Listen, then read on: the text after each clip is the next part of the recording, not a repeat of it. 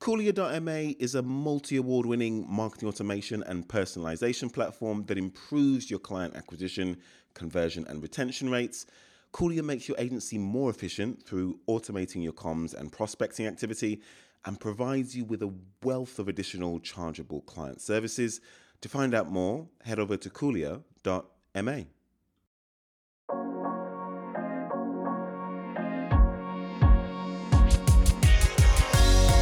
My extra special guest this week is Nick Cook. He is the co founder of The GOAT. They are the fourth fastest growing agency in the world, as named by Adweek in 2019. 20 million turnover, 120 employees, and the average age of everyone is just 24 years old. Nick is one of the ancient ones at 30.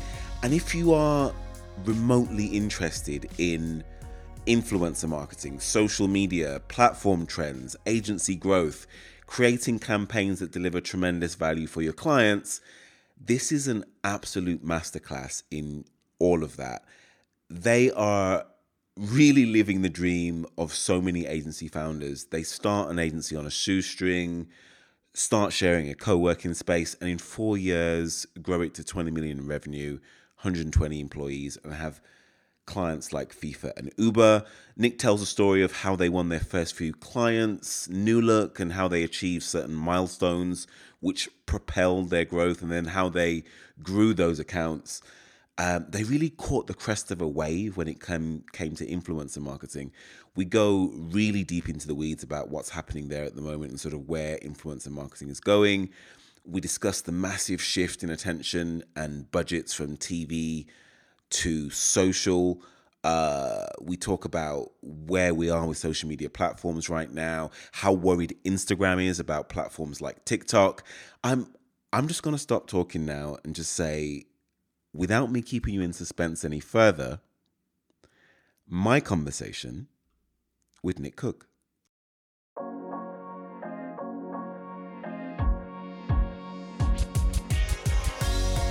Nick Cook is the co founder of The GOAT, the best influencer marketing agency in the world. The GOAT is a global agency with offices in London, New York, and Singapore with an average age of 24. Their team of disruptors run campaigns for the likes of FIFA, Pernod Ricard, Uber, Nivea, and more.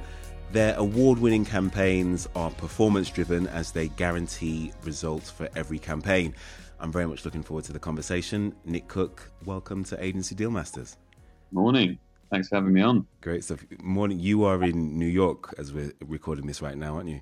I am. It's New York and it's 9 a.m. But um, yeah, very excited to, to sit down and um, hopefully share some useful insight. Brilliant. Well, thank you so much for, for being on the show. You've, you've got a fascinating background. After leaving university, you met a consultant and a coach who was doing some work, um, some workshops with some really interesting brands and you were responsible for doing sales and new business for her.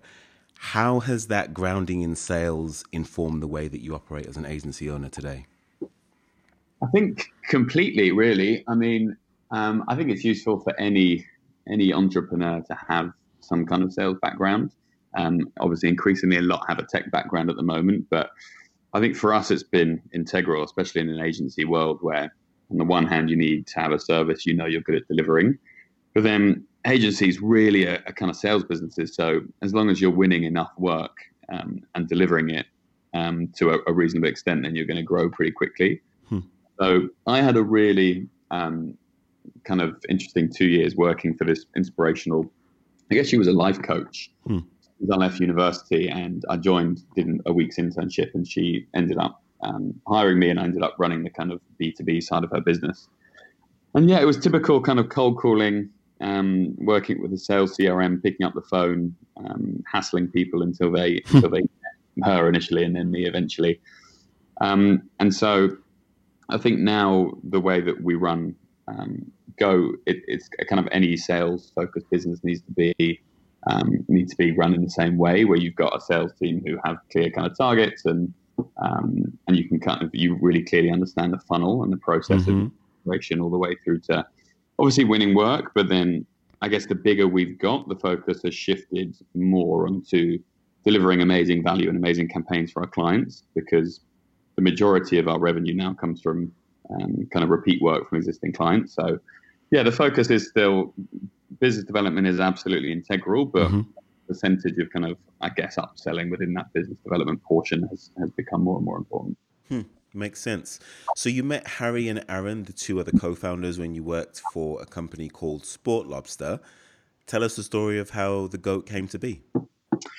Yeah, so um, I really wanted to work in in the sports industry, and for a long time I thought it's you know everyone wants to work in the sports industry. I'm never going to get a job. I won't bother applying for one. And then um, I heard about this startup that had just launched called Sport Lobster, hmm. which was a sports social networking platform based out of, of London. And I found out the email address of one of the co-founders. They only had two employees at the time, but I met him for a coffee. Um, we got on pretty well, uh, and eventually he offered me uh, an unpaid internship. So I was leaving a um, you know a full time job um, with this life coaching consultancy, um, and kind of jumped ship and, and really went for it. And um, luckily, the business raised quite a bit of money, around fifteen million dollars over the next few years, and mm. I progressed well with the business. Ended up managing a marketing team of about 15, 16 people, um, and I guess Goat was born out of that business um, almost by mistake. So Aaron Shepard and Harry Hugo are my co-founders at Goat. Mm-hmm. Aaron was the co-founder of Sport Lobster, who'd interviewed me and hired me, and Harry was the head of social, and I ended up being the head of marketing. Oh, so right. It's, it's, it was an interesting. I think it's quite an unusual story in that we all managed each other. Mm-hmm. Um, so um, you know, we weren't friends initially. It was a pretty you know brutal, fast-paced startup mm-hmm. environment, and so we learned a lot about each other. Um, and really, it was Harry and I who our role was was delivering value and ROI in terms of kind of um, you know down funnel metrics. So it was an app, um, a mobile app product. So everything was around mobile app acquisition, um, install, and then registration. Mm-hmm. We were really hustling and trying to find ways to deliver those numbers, um, while Aaron was obviously running the business and, and calling us into his his um, his office and, and kind of um, castigating us for not getting the numbers, not performing, right? Yeah, exactly. So Overall, though, it was a big success. We drove two million app installs in the first two years. Nice. And then um, we we did everything from we had Cristiano Ronaldo as an ambassador there, and he was the most followed man on the planet on social media, and still is. He still is. So we yeah. got him on board. We thought, you know, this is it. We've made it. It's gonna, you know, mm. break the internet, and we're all gonna be sitting on an island in a few years. Right. sail up, sail off into the sunset. Exactly. And actually, what happened was um, he drove a lot of installs initially, mm. and then it really tailed off and didn't really drive much much value. And it was kind of a learning in that celebrity talent, um, when being used, I guess as influencers, don't drive great value and don't drive a great kind of pure digital ROI. And what we realized was that some people in our marketing team were, at that point, football bloggers in the UK. So they had, I don't know, for example, one guy had a Liverpool fan page with 100,000 followers. Right and we basically we paid him about twenty pounds, um, so about twenty five dollars at that point, and um, told him to put a link in a, a, tweet and just direct his users to, to the app, and mm-hmm. we saw how many clicks we got and how many app installs we got. Mm-hmm. And what we were amazed to see was that it, it drove, in terms of a cost per install, it drove the best cost per install of anything we've done, hmm. and it drove something like a thousand installs the first tweet he did, or something insane. So we were we were shocked, and we we tried to scale it and realized quickly that a lot of influencers, um, a lot of I guess football fan pages didn't drive amazing value, but the best performing ones drove insane value. And as I kind of merged cost per install, it was our best performing channel by quite a distance. So then we we built an internal team. This was about seven years ago, so mm. probably in about 2012. Mm we built an internal team whose sole job was just to reach out and build a network of, of these fan pages to the point that we we had the biggest network of sports fan influencers in the world, and we were putting a decent chunk of our budget into this channel. Sure. And really just collecting a, a, wide variety of, um, of data across different data points and storing it and, and learning why different pages would work and why some didn't. And, you know, was a particular time of day best to post? Hmm. Was a different messaging type or mechanic? super effective. Um, and then eventually we realized that the opportunity was so big and, and we had this vision that maybe this could work across other industries um, to the point that we decided to, to step away from that business uh, four years ago and, and start Goat to, to run these performance campaigns um, for other brands. Wow, that's a fascinating story. So take us back to the beginning then, when the three of you started. What did the first 12 months look like? How did you win your first clients? Were you self funded? Yeah. yeah.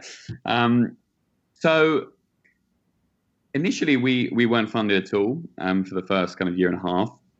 What we did, it was just the three of us with laptops. So we went to a co-working space. We sat down. We had no overheads. Um, we had a, a, sports gaming client mm-hmm. um, who wanted to work with us. They gave us five thousand pounds one weekend and said, "Look, see how many um, deposits you can get on my product." Mm-hmm. So we we did a campaign. Basically, it was a product called Predict the Six, which um, was run by a, um, a sole entrepreneur in, in Liverpool he didn't have a huge amount of money, but um, he'd seen the work we were doing at Sport Lobster and, and, kind of trusted us. And the product was basically a really simple uh, mechanic where you put one pound into the game and you pick your six Premier League goal scorers that weekend. Hmm. They all scored, then you won ten thousand pounds. So very simple yeah. product. Um, and essentially, we spent this five thousand pounds. Realized that for every pound he was giving us, we were making him a pound fifty back. Hmm. And, and luckily, no one won the jackpot for the first few weeks, which helped. Sure. Um, and so the next weekend he put 10,000 in and then 15,000 in the following weekend. And suddenly we had a business. Um, and we we kind of focused on that one client. How quickly can we scale this? Like when is the ceiling? When when are the numbers going to drop off? Mm. At the moment, he's basically printing money. Um, and then we started working with with a few other um, kind of major gambling operators, uh, sports sponsors. Um, we got quite a bit of work from other um, other agencies. Um, and that will happen in the first couple of months, really. And then we hired our first person who, Frankie Hobbs, who's still our global head of campaigns, who actually came from Sport Lobster. He was um, he was 21 at the time. Mm-hmm. Um, 24 now, and um, I guess um, also interesting is the fact that Harry um, Harry Hugo, one of my business partners, is still 24, so he was 20 at the time. and so yeah, we were just sitting in a co-working space I guess that we started hiring um, as the revenue kept dripping in. We didn't really know how to, you know, manage the books or anything. So I was doing all the finances for the first year, mm. um, which was a steep learning curve. Right.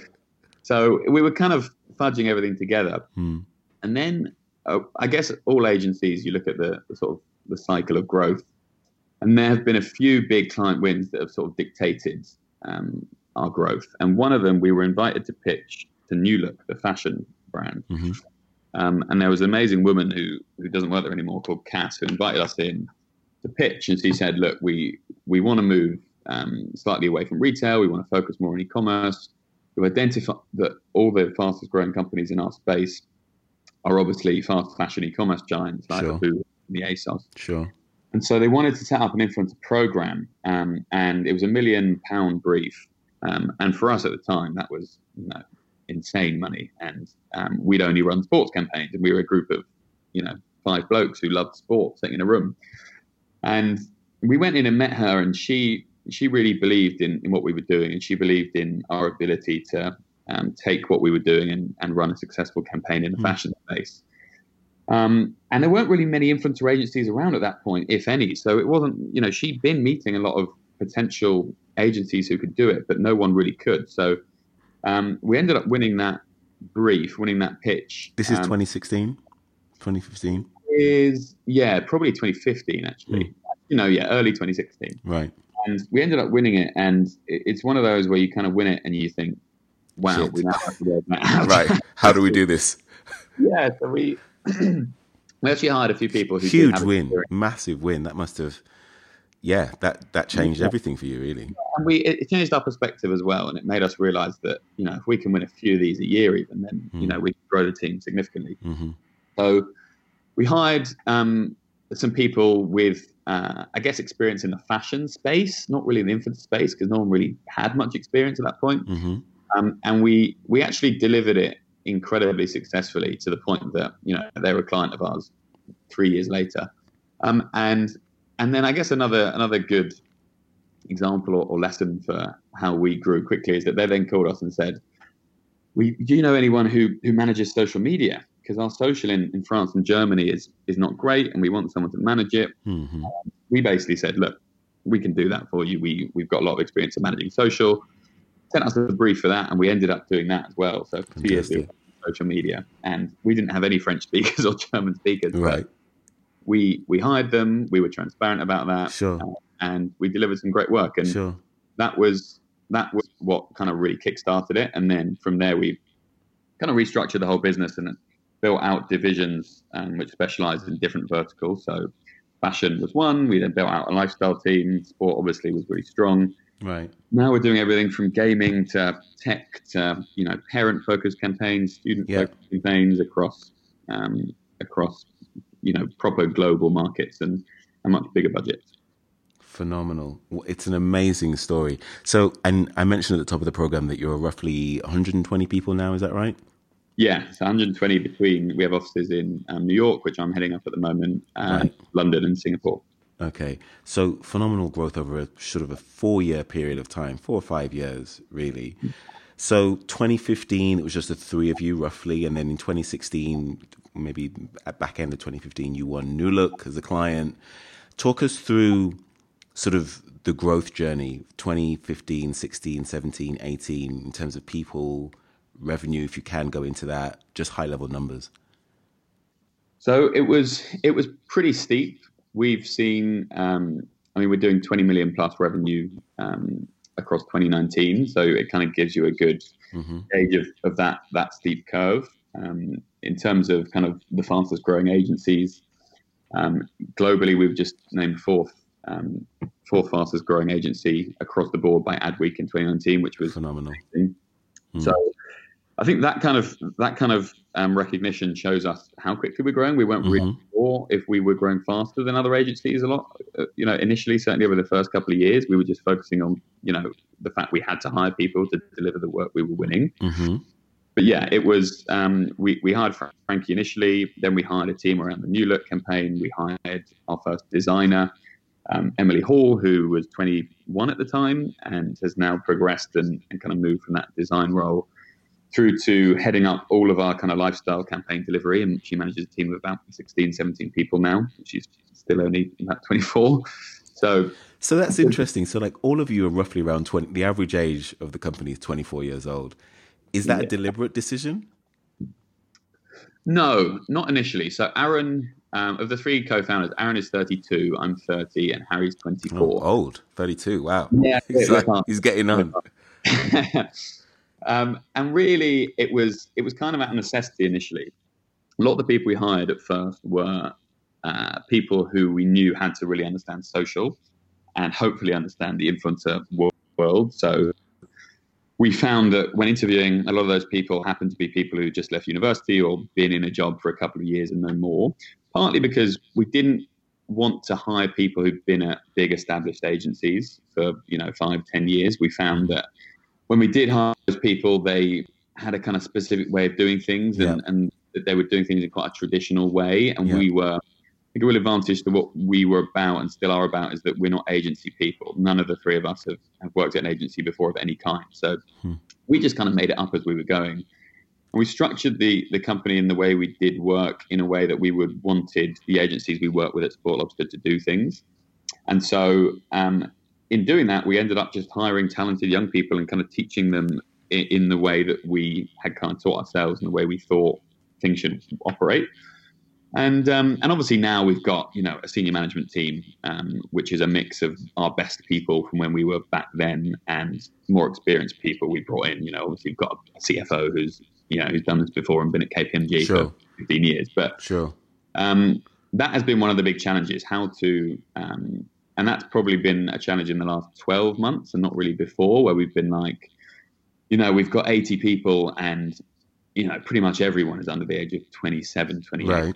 Um, to the point that okay, now we've got global offices and you know we're in all agency meetings with you know six other agencies for you know our big 15 biggest clients and how do we make sure we we're kind of owning those situations and um, and maintaining the fact that we're not going to copy the other agencies we're going to do things our way mm-hmm. um, and finding that balance has been um, I think one of the reasons why we've been successful Hmm. One of the things that I hear from founders that grow companies relatively quickly is that they struggle to uh, sort of get to grips with the pace of change um, because it's moved from a point where maybe you knew the faces and the names of all of the employees. You were you were right next to them, and you knew about their lives and their personal circumstances. And then it gets to a stage where you start to not recognize people that are working in your company, and that has been quite unsettling to a lot of people that I've spoken to and a lot of people that I've I've heard of. How how have you adjusted to that rapid growth? You know, 120 plus people. Mm. How have you been able to kind of make that adjustment, and how how have you built a culture and maintained that culture with a company that is growing as fast as it has? It's interesting. I think that question uh, kind of goes hand in hand with us becoming a, a global agency as well. I moved over here from to, to New York from London uh, in June 2018. So I've been here for about a year and a half. And in doing so, obviously, since I've moved, the UK UK is our global HQ, um, and we've got around about 95 people in that office. And there's, there are a lot of people there that I don't know particularly well, just because since they've joined since I've moved since I moved over here, and I'm the kind of US is my baby, and obviously um, you got a relatively small team compared to that here, which is mm-hmm. growing, but everyone knows each other and we're very close and the same with Singapore. I think the challenge for me is understanding and making sure I'm aware of who everyone is in the UK and maintaining relationships, making sure that every time I go back, it's not a kind of you know awkward one around the office for the first sure. an hour saying, "Hi, Who, who's this guy?" Yeah, exactly.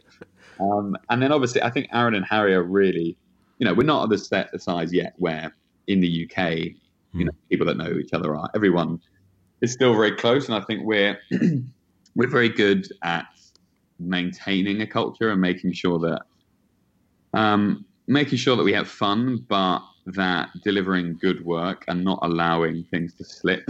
Um, like we're very good at kind of reminding people that we're the best in, in our field, and there's a reason mm-hmm. why we maintain that, why we, we are in the best we're in. Mm-hmm. But it's a fast-growing industry, and there are a lot of other competitors and challenger agencies who are springing up all over the place, and so Mm. Our mission is to make sure that we keep spearheading things and, and kind of innovating and, and, and staying ahead of the pack. Um, I think culturally, we've, we've we, what we have realized recently is that on a global level, one of the real challenges and probably failures, to be honest, is that we haven't been great at maintaining kind of a consistent culture across all the offices. Maybe it's mm. not cultural consistency, but a um, kind of making sure that things we do well or things that haven't worked are being communicated sure. across the offices. And, right. um, for example, James, who heads up our Singapore office, Aaron's just come back from Singapore, and that was one of the key learnings: is you know, are we communicating everything in the right way? Um, is knowledge being shared quickly hmm. enough and, and being used uh, across the business? Hmm. So, so hmm. talk about talk about the three personalities. So yourself, Harry, and Aaron. What are their personalities like? What are they what are they responsible for? And you mentioned also that you have you have a culture of sort of holding each other accountable and being quite brutal in the way that you do that. So just talk about the three of you as as co-founders. How is that working? Yeah, I'm not sure if brutal is the right word, but yeah, we um, we we have very kind of distinct roles, which I think is, has been beneficial. Mm. When it was just the three of us with laptops in a, a shared working space, the kind of roles where I would go out, I would network. I would build relationships with people. I'd find leads, get briefs. Um, we'd kind of collectively sit down, go through what we thought we should pitch. A lot of that came from Harry. Harry is the sort of social media whiz kid who understands social uh, platforms, the influencer world inside out. He's on the cutting edge of you know what works, what doesn't work, what kind of campaign mechanic and creative within the influencer world is going to be effective. Mm-hmm. So he would predominantly come up with what it was that we would pitch, and then I would basically turn it into a proposal, and then Aaron would lead the actual pitch and do the sort of more top level. This is who we are. This is why we're great. This is why you should work with us. And then we'd win it, hopefully, and then Harry would essentially be given the campaign to run. Um, and then as we've grown the business, the three of us have maintained those roles really, okay. and we still each of us hold each other accountable for those um, parts of the business. Hmm. So yeah, Harry still heads up kind of I guess global campaign delivery, although mm. Frankie um, Frankie's head of global campaigns underneath him. Mm. Um, my role slightly shifted in that I obviously had moved to the US, so as well as making sure that sort of global client services and and um, yes, lead gen and new business is all going well. I'm I'm heading up the US as a whole. Sure. And then Aaron is is very much kind of global top level. Um, you know, leading the bigger pitches, and focusing around things like, you know, investment and finances and P and L and and uh, more that kind of top level um, stuff from a kind Makes of sense. perspective. So, so I guess br- wrong choice of words when I used brutal. I guess what I meant to say was more honest because I think in the pre-interview you, I think you have a WhatsApp group um, where you, I guess you just hold everyone accountable. All three of you, you, you, you hold each other accountable to your numbers, and I think that permeates across the rest of the organization. Am I right in saying that? Yeah, I think that would be that would be fair to say. I think I think the the real accountability which we try and hold strong is our senior managers. Mm-hmm. So we we have an amazing group of senior managers who, as I say, some of whom have come through the business from joining us as grads, essentially, and some have come with a bit more experience. But um, similar to our positions um, in which we're accountable to each other for, um, we have very clear kind of um, areas of the business that they are accountable for, and so I think what comes with being in that senior role is that you know you, are as a co-founder you're able to hold those people account in a different way um, and then you trust that those people are going to hold their teams to account on a kind of team but also individual level. Um, i think the, the, the, key thing there is that we, we do set very clear goals and we know what success means each month and each quarter. Um, it doesn't mean that you know there's a there's a brutal culture throughout the business. I think Mhm. it's actually a very uh, kind of enjoyable, light-hearted, fun place to work because Mm-hmm. why shouldn't it be? We're all kind of young people and it's so Sure, fast-paced, and we're doing great campaigns. sure. But you know, I think the key thing really is that we want our senior managers to protect the people they work with and be accountable for those people. Like we've had occasions where senior managers have come to us and said, "Oh, but that happened because this person in my team didn't do it." And I think what's really important is that we don't allow that. You know, they are responsible for that team, and they should take responsibility for what their team does. Uh, Mhm. same way, if something in the US as a whole um, happens that um, you know is is questionable, then absolutely I'm responsible for that, and I will take responsibility for that. Hmm. Um, and I think I think that operating in that way has been really um, really helpful, and it kind of cuts out any uh, any excuses, and people then deal with stuff quicker and make sure. I think it, it prevents any issues from kind of permeating and, and not being sorted quickly because people can be called out and, and we don't accept it if they say, oh, but it's someone else. Sure, makes makes complete sense. So, okay, so four years in, twenty million in revenue, hundred and twenty employees, uh, FIFA and uh, Pernod Ricard as as clients. It's all easy now, right? You've, the hard part is over. If only. What do you worry? What do you worry about now? Well, I think it depends on what you want from your business. I think, um, you know, entrepreneurs build businesses for different reasons. Some build lifestyle businesses where they can have a small team and they know they're going to make uh, enough money to be happy. We we went into this business, I guess, without really knowing what the opportunity was and where we wanted to end up. But quite quickly, it became apparent that our market is in the very early stages, but Mhm. it's growing very quickly. hmm So our mission became like let's one let's own and win this race to the bottom in terms of the influencer market. Um, initially in the UK and now um, obviously in the US and, and globally. We're kind of and then I guess what we realized is that the sort of agency, big agency structure is is an interesting one. And the big media agencies are not delivering great value and you know they're being called out by a lot of clients and, and within the industry and there's a big opportunity to disrupt that kind of media landscape. And if you look at the numbers, people are moving away from consumers aren't watching TV. They're they're, they're spending three, four hours a day on average on social, and that number Sure. is increasing. And marketing and advertising budgets are not shifting as quickly as they should be from TV to social. Um, most in, brands, in line with the growth of the usage of those channels. Yeah, yeah, exactly. Um, and most big brands are, are spending money on linear, linear TV campaigns. They're creating, you know, one creative, and they're creating TV formatted content, and they're distributing that across Sure. all channels and thinking it's going to work. Sure. Uh, that is an outdated way of doing things, and we are seeing the opportunity as um, as budgets and as as I guess money shifts towards social. Um, some brands are doing it right, and they're seeing the opportunity, and they're shifting towards social and influencer first strategies, and they are winning within their categories. Um, you look at someone like Gymshark, or you look at the ASOS or the Boohoo's or Estee Lauder, who are spending 70% of their overall global um, marketing budget across all channels is going towards influencers. And those guys Wow, are all seeing the 70%. Sure. that's going to come, it's not happening. Sure. And so what we're doing is um, we've become more of a social agency. We're doing everything from paid social to social media management to you know produced video content. But really, what we what we do is understand that there's a need for niche content being distributed um, to niche communities at scale. So rather than creating one piece of content and expecting it to work for everyone, you need to use influencers and creators who represent your target market to create content that's based around use cases and personal storytelling techniques, and then distribute that content across not only the influencers' specific channels, but you know across um, your brand social channels, across your paid social channels. Um, when we're looking at pure performance, it, it should drive better, um, you know, ROI, cost per acquisitions. Um, Give us an example. value.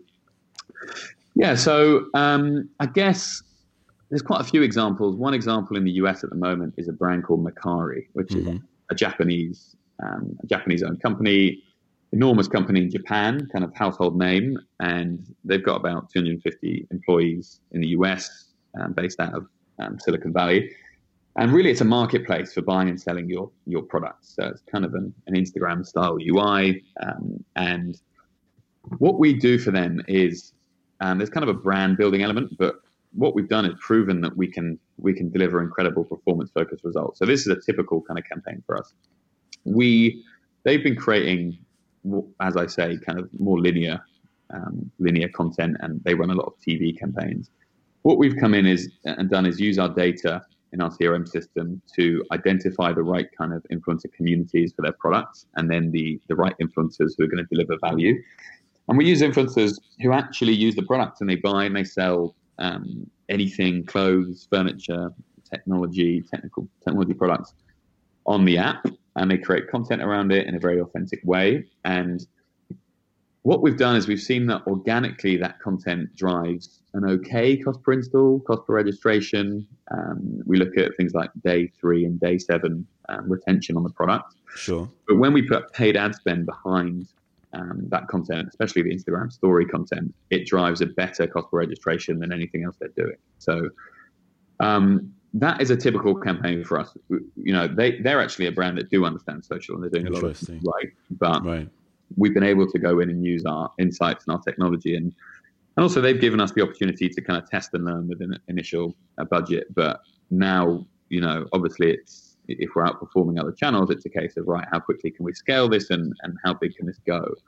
So that's uh, that just represents one example of the kind of campaigns we run. Um, and and as i say they range from very kind of sort of brand focused metrics all the way through to pure down funnel acquisition metrics like that.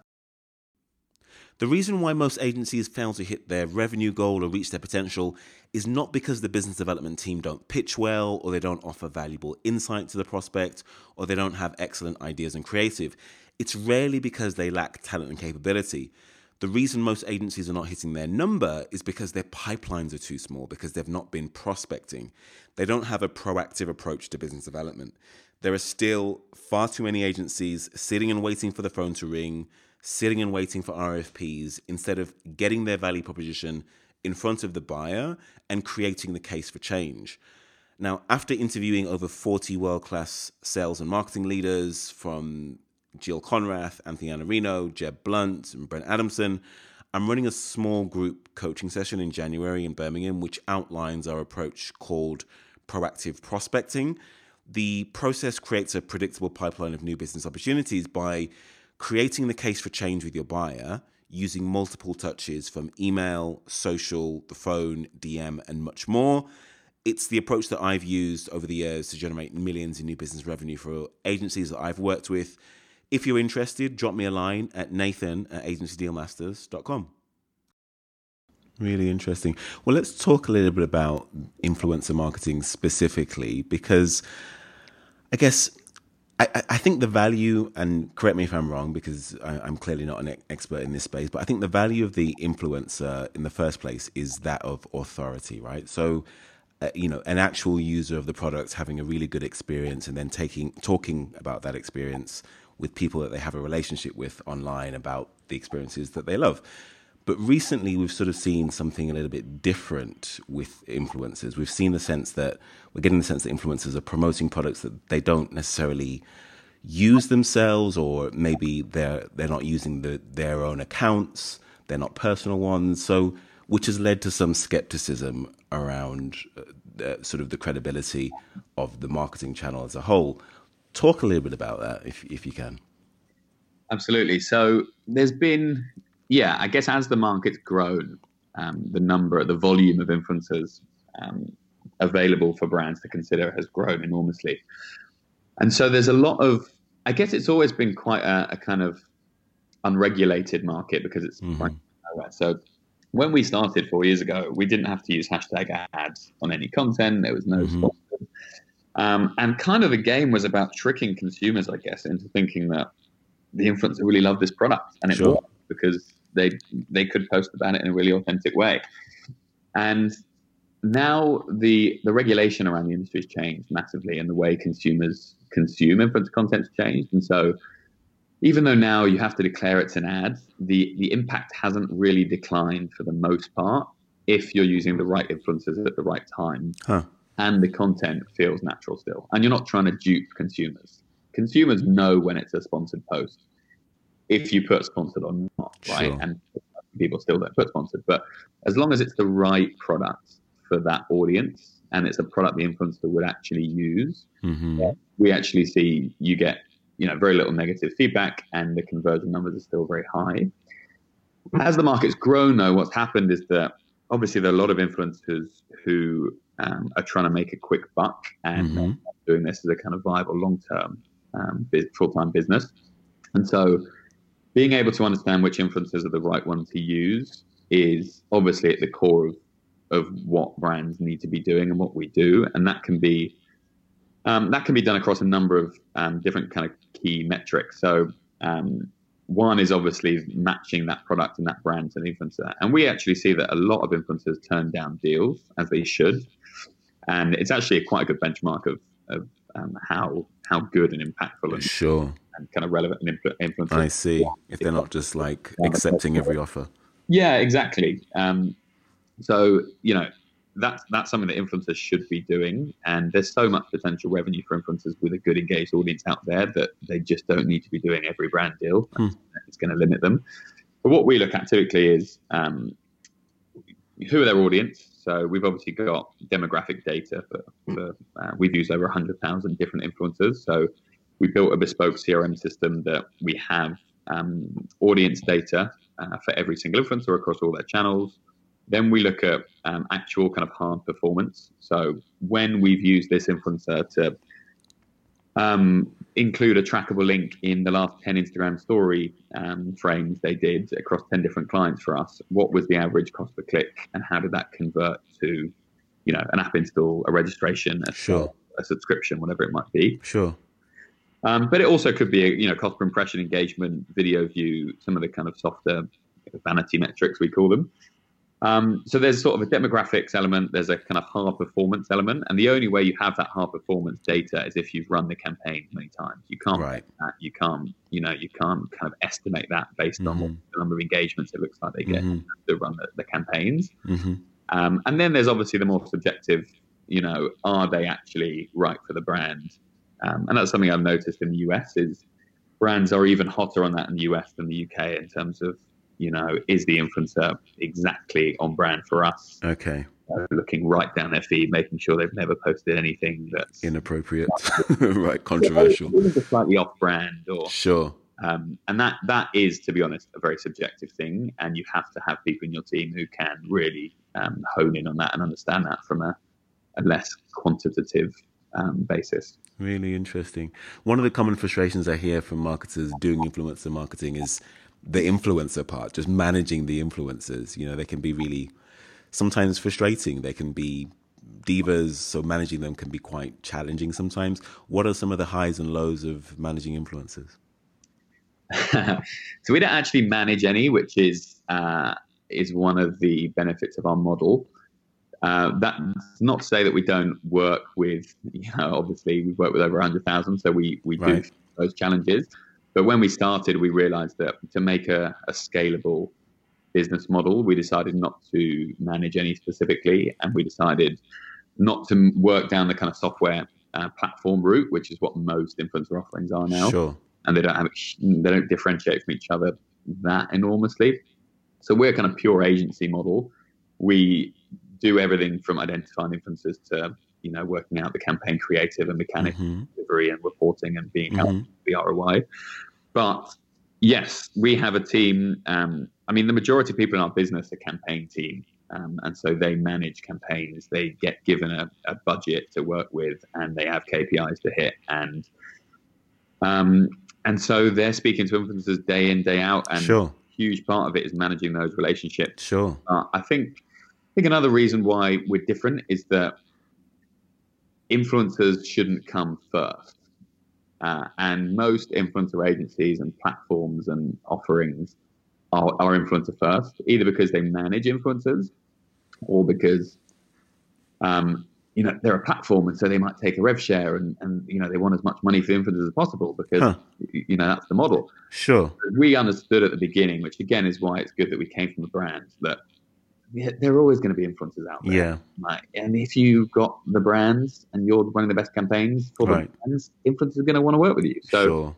we've structured the agency in a way that delivers the best value for the brands. And it means that in terms of our relationship with influencers, they want to work with us because they want to work on the best campaigns, but we're not, you know, bestriding to them and because we've got almost more data on which influencers convert than the influencers, um, we actually can dictate the price in the market a lot as well. So really interesting. They can say, oh, we want thousand dollars for this YouTube integration, and we can say, mm, well, we know last yeah, you're not worth that, and yeah, we'll right. pay two hundred, and they sure have to go with it. So again, it's it's a kind of um, it's a nuance that I think is is quite unique to us. I think there are also other things in terms of consideration. It's just like paying quite you know reasonable payment terms in terms of how quickly you pay influencers. Mm-hmm. And when we started, influencers would send us handwritten invoices. Um, a lot of them were like young kids, and you know this was the first money they'd earned. And it was, well, that's the thing. What do they know about running a business? I mean, I think sometimes that's the concern, also from parents, but also from um, you know government and sort of whoever else is trying to regulate the, the industry that sometimes these young people can be taken advantage of by the brands and by organizations representing them because they haven't run businesses before. They've, they've grown a social audience, but monetizing that and the commercial side is a very different thing.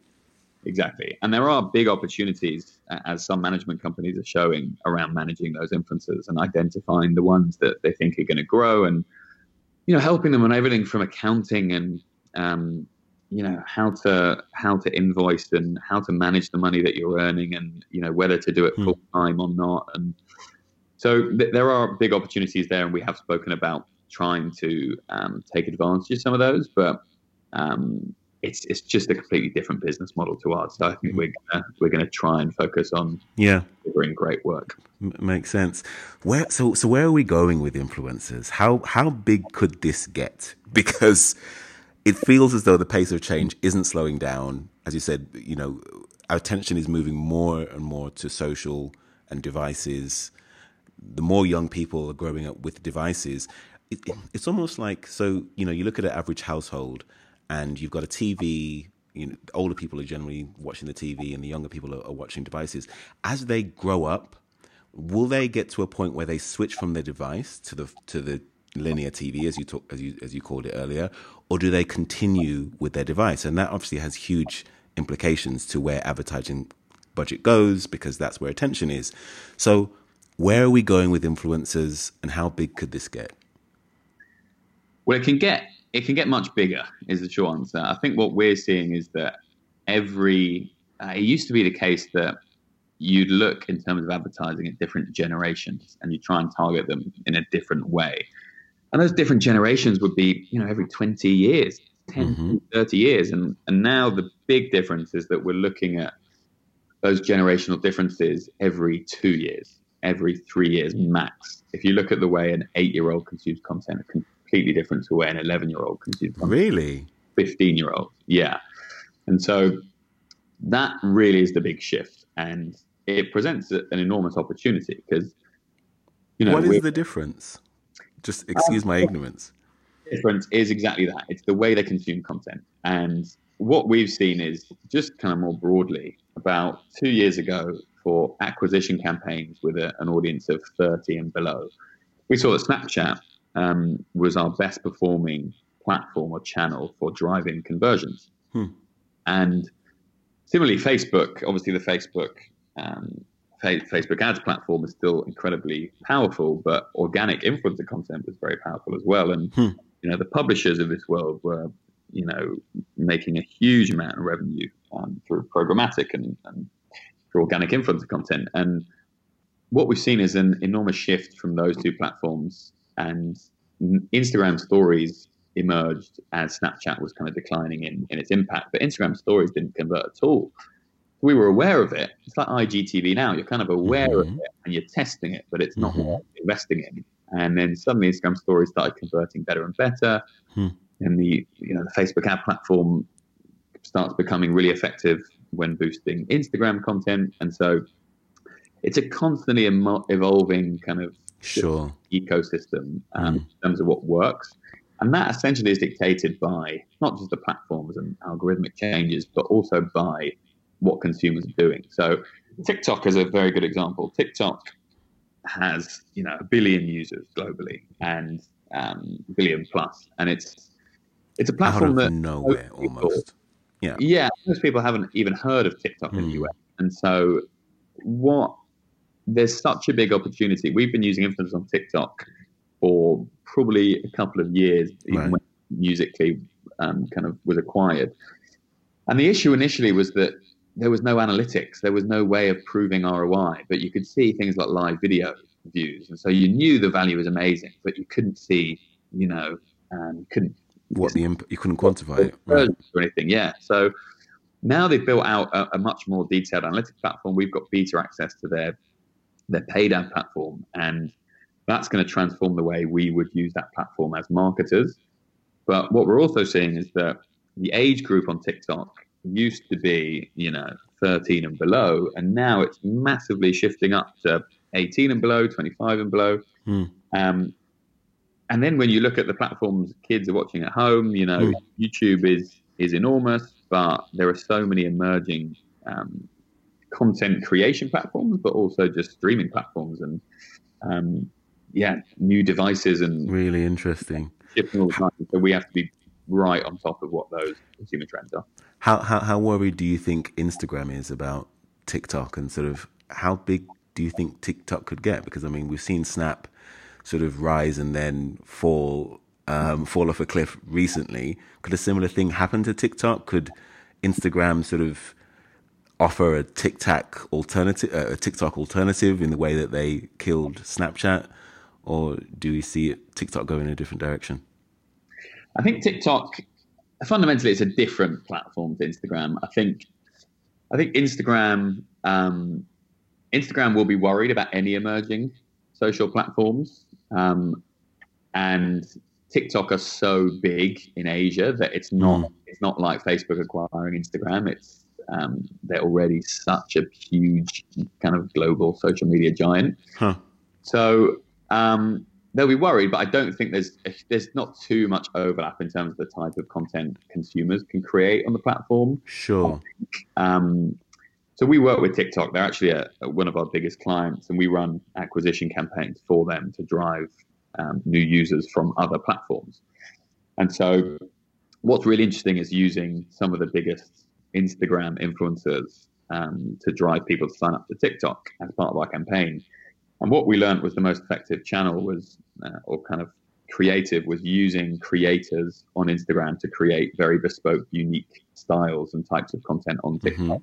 Mm-hmm. Mm-hmm. share kind of little screenshots or teasers of that content on Instagram, um, predominantly stories, and then um, include a call to action to go and follow them on TikTok. So I think that mechanic in itself shows that there's enough different about the, the way consumers can use the products mm-hmm. uh, to, to mean that consumers want to follow influencers across both. Hmm. Really, really interesting. Final question before we get into our favorite questions towards the end of the interview that I ask all of my guests. So, you said at the beginning of the show that you want to sort of own the influencer marketing space as far as agencies are concerned and really sort of double down there and, and own that space. How, how will you do that? Um, I see your vlogs on, on social. I can see that you're also creating a lot of content yourself. What's the strategy to become the number one influencer marketing agency in the world? Uh, I think I think that is one of our core objectives. Um, to be honest, I think we we're already um, kind of perceived as a real global leader in that space. I think maintaining that um, is a challenge, um, and I think the key to that is making sure we're being incredibly innovative and um, kind of trying to take risks and lead the market in, in terms of identifying what what kind of campaigns are going to deliver value and um, and make sure we're ahead of the curve. I think our overall um, overriding objective is um, become the global globally leading social agency. Hmm. So we we're seeing that um, in the context of what I said earlier about media agencies not typically delivering amazing value, or at least the, the big kind of giants in that world.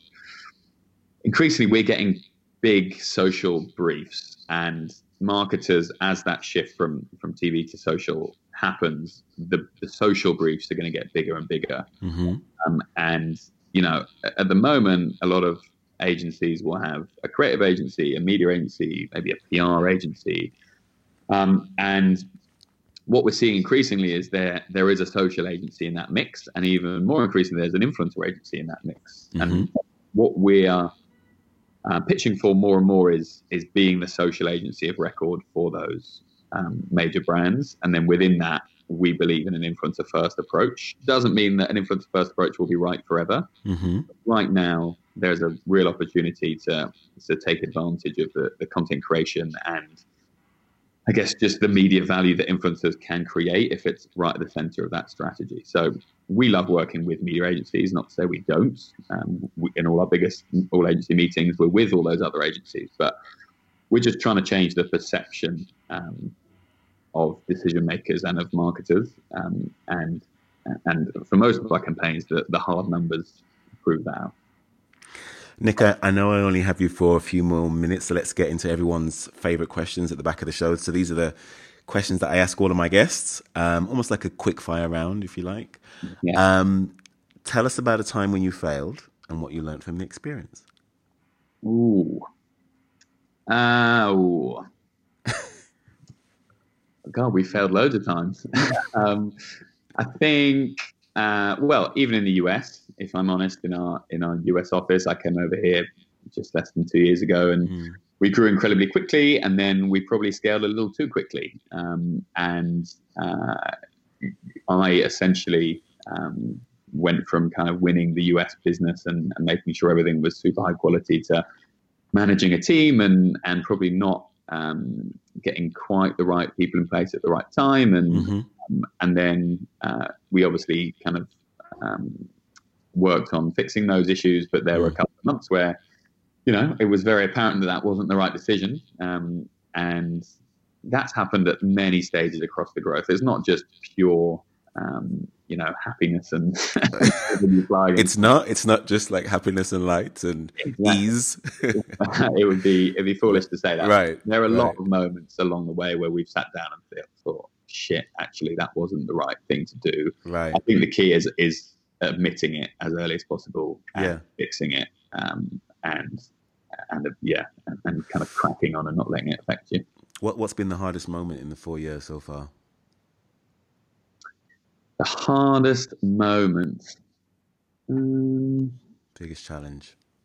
I think some of the biggest challenges have been HR problems and Okay. problems. People. Yeah, people Yeah. probably. Um, Mm. And you're just not ever, I mean, you're not trained to run a business ever, but you're just not prepared for that when it happens. And, Mm. you know, when you're in a room and someone's upset and you're having a difficult conversation and it, that there's nothing harder than that, I'd say. Hmm. Okay. All right. So the mentorship question now. This is coming to someone who's how, how old are you now? Twenty. 30, 30. You're thirty. Okay. Uh, but still, Oh. relatively young, relatively young, young founder. Tell us about your mentors. How do you? Where do you go for personal professional development? Who are some of your early mentors, and who guided your path to sort of where you are now? So I think my, I think my, as a sort of inspirational person, my one of my granddads uh, is an amazing uh, Irishman, and his personal story always inspired me. He came over from Ireland, um, from the countryside in Ireland, and, and moved to London, and started working on a London bus, and uh, eventually uh, started working for a construction company, and saved some money and ended up buying a, a machine and then set up a demolition company and basically just worked tirelessly, tirelessly to, to build that business. And I've, Wow. I've kind of witnessed that uh, that process while I was growing up. He's Mhm. retired now, but he was still working on on his machines um, on the demolition site until he was, you know, seventy five. So Wow. that that's a he's always been a big inspiration. So Um, h- hard work and perseverance. What Yeah. what are the lessons there? Yeah, hard work, perseverance, getting up in the middle of the night if you need to. Um, you know, Mm. really sort of old school values of Mm. um, Getting know, it done. doing it, doing it for your family and making Yeah, sure okay. table and remembering where you come from and all those kind of Yeah. Um, in terms of uh, mentors, uh, I think I've learned so much from different people I've worked with. I think Mm. Ina, who's the, the lady who had the, the life coaching consultancy, taught me a lot about growing a smaller business um, and sales principles. Um, you know, we've got some mentors in the business, like Aaron, my business partner's dad, um, is is on our board and, and is often very useful in advice because he's he's grown a successful business himself. Hmm. So, yeah, we're we're lucky to, that there's quite a few people we can we can go to. We haven't gone down the sort of non-exec director route and filled Right. board with people who have um, who we've spoken to a lot of people like that and very nearly gone down that route because we do believe that's very valuable. Maybe that's something we'll do in the future, but it's not something just yet. Okay, interesting. Books, my favorite question. Tell us about some of your favorite books, fiction, non-fiction, markets, marketing related or or not, whatever. I'm going to disappoint you here and say that I really don't read much. ah, um, you- uh, I think I'd be kind of pulling the wool over people's eyes if I just listed some for the sake of it. And maybe that's uh, maybe that's an indication of the market that that, that you're in, Uh, yeah, like quite uh, possibly, target consumers we typically target probably aren't reading books either. quite I'm a big podcast fan. Okay, right. So that's where you get your your information. Yeah, and even podcasts like How I Built This. Yeah. great. You know, Fantastic. inspirational stories of Yeah. leaders. I was listening to the one this morning about the Tobias something, the, the um, Shopify CEO. Okay. Hearing other people's stories, um, similar to this podcast, is I find very helpful. Okay. So aside from Agency Deal Masters, what what other podcasts do you subscribe to? Um, there's quite a few. Well, there's some good B two B ones. Yeah. Uh, there's also, um, to be honest, I just quite like some fictional ones. I like some documentary ones. There's a really good one that BBC just did called The Crypto Queen, which is a story of OneCoin and a huge fraudulent um, cryptocurrency that was set up by um, a fascinating woman who's actually gone into hiding now. She's gone missing. Um, yeah, I like.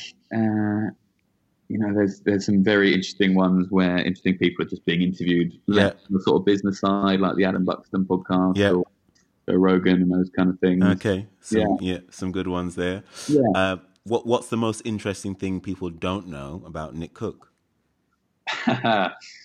um, the most interesting thing people don't know about me.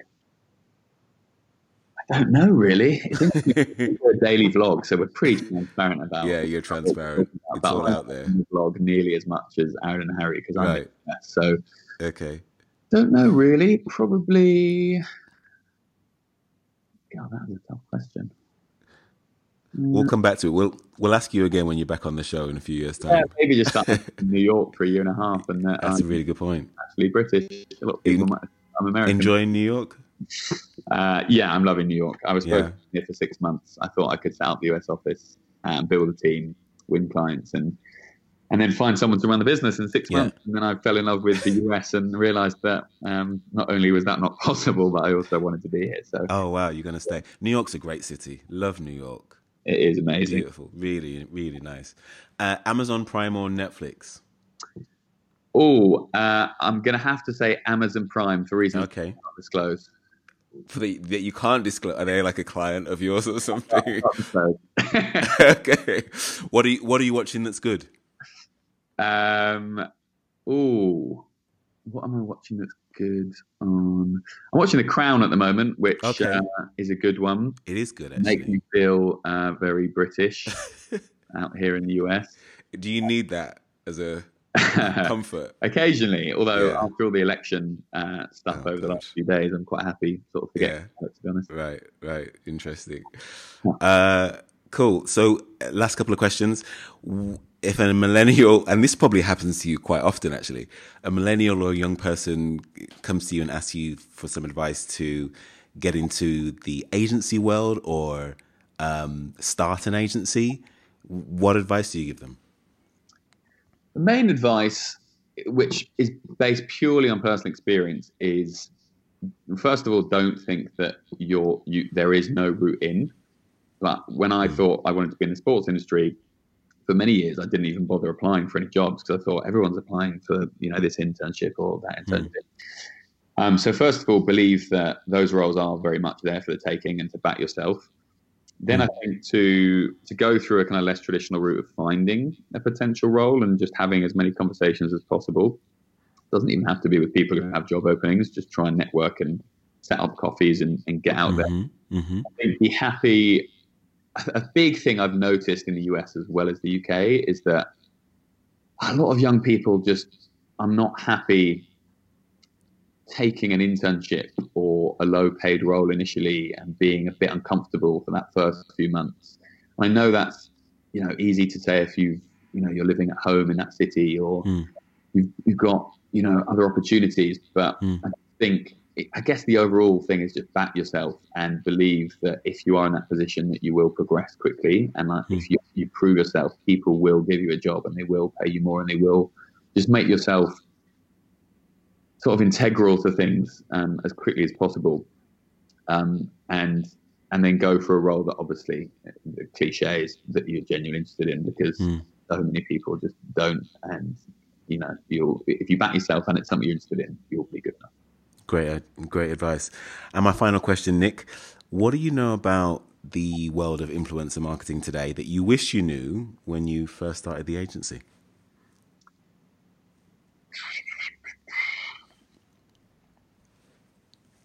Interesting one.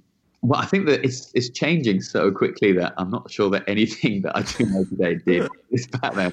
Right. Um, I guess just I guess platform trends. Um, I think we did know that TikTok was going to become bigger, but Okay. not as big. Uh, same with Instagram. I think even we were surprised that some of the money that influencers, especially YouTubers, are able to drive. And so, you know, potentially there'd be opportunities around a uh, a major management um, business running alongside what we do. Although principally we don't want to manage people because we want to use people who actually are better for the job, not who we Mhm. manage. So Mhm. again, that's a, there's a question mark there, but yeah, that might be maybe just the, the potential scale. So we could we could have done it earlier and go even harder, but we can't. Mm. really interesting. So you knew TikTok was going to be big relatively early. Yeah, and we actually advised um, another business uh, that we invested into uh, to manage TikTok influencers. They they were going to start a management company, and we said, look, TikTok is going to be huge once the analytics platform. Yeah. So go and sign the biggest TikTok talent in the world, and, and you'll be in a good position. And now they are in a good position. So Fantastic. But, yeah. but for every TikTok, there must be so many other social, promising social platforms that you think, yeah, that could be good, but then ultimately don't materialize into anything. Yeah, absolutely. I think the advantage of TikTok it, it was it, it was established. Like often, it's a good rule if there's even a business that's established and growing very quickly and, and robust in, in the Asian market, and then they come to the Western market. Right. A good sign that you know there's a chance it could work. Right. So, you know, even if you look at clients of ours like Mercari and Smart News and Japanese-owned businesses, or um, there are countless examples. Um, yeah, it's normally a good good sign. A good sign. Nick, thank you so much for doing this. Absolutely. I really enjoyed it. Thanks. Absolute pleasure. We have been speaking with Nick Cook. He is currently the co founder of The Goat. If you enjoyed this conversation, then head over to Apple Podcasts where you can listen to over 40 such conversations we've had with world class sales and marketing leaders. Thank you for all your feedback and suggestions on LinkedIn. Write to me at nathan at agencydealmasters.com. Give us a review on iTunes we would be unable to do this show without our very own deal masters. Ahmed Ahmed is our editor. Genevieve Magecki is our booker slash project manager. Mariam Begum is our head of research. I'm Nathan Anibaba. You've been listening to Agency Deal Masters.